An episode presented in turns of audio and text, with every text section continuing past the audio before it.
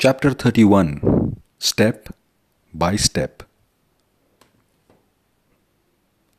An urgent meeting staff was called on 9:15 a.m.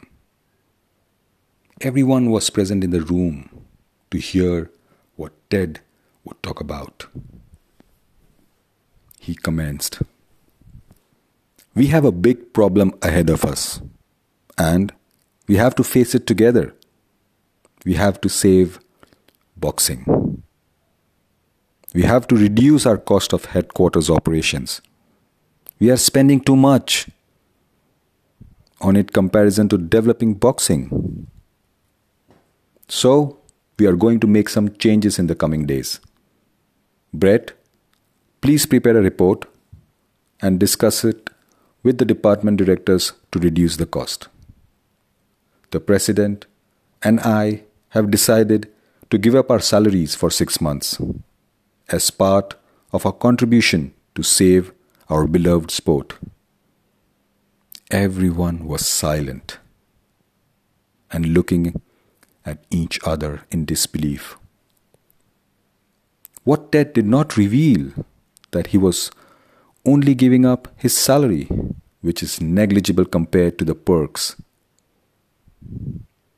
It was a well thought deal, as all his other expenses were covered by IBGO, even a small pencil which he would use was covered.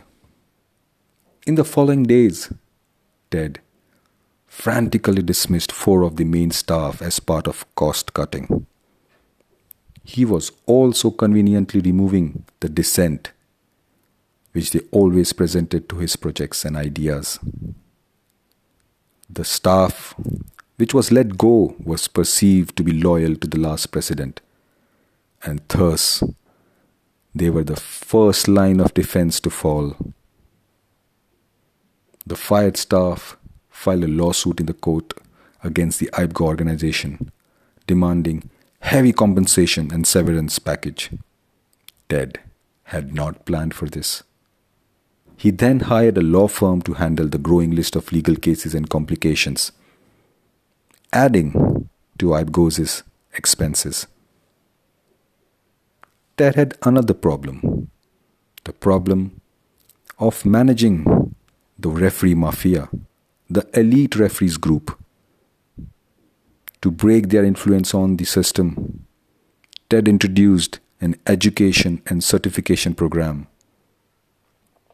It was one of the recommendations proposed by the task force. The power rank of the referees was broken. This gave the perception of effective governance and brought back respect to the referees, since they were perceived compromisable. This move had a loophole. The certification was conducted by IBGO and not any external agency, which meant Ted could now promote his people into the top tier of the certification pyramid. The results of the exam were handled by Brett.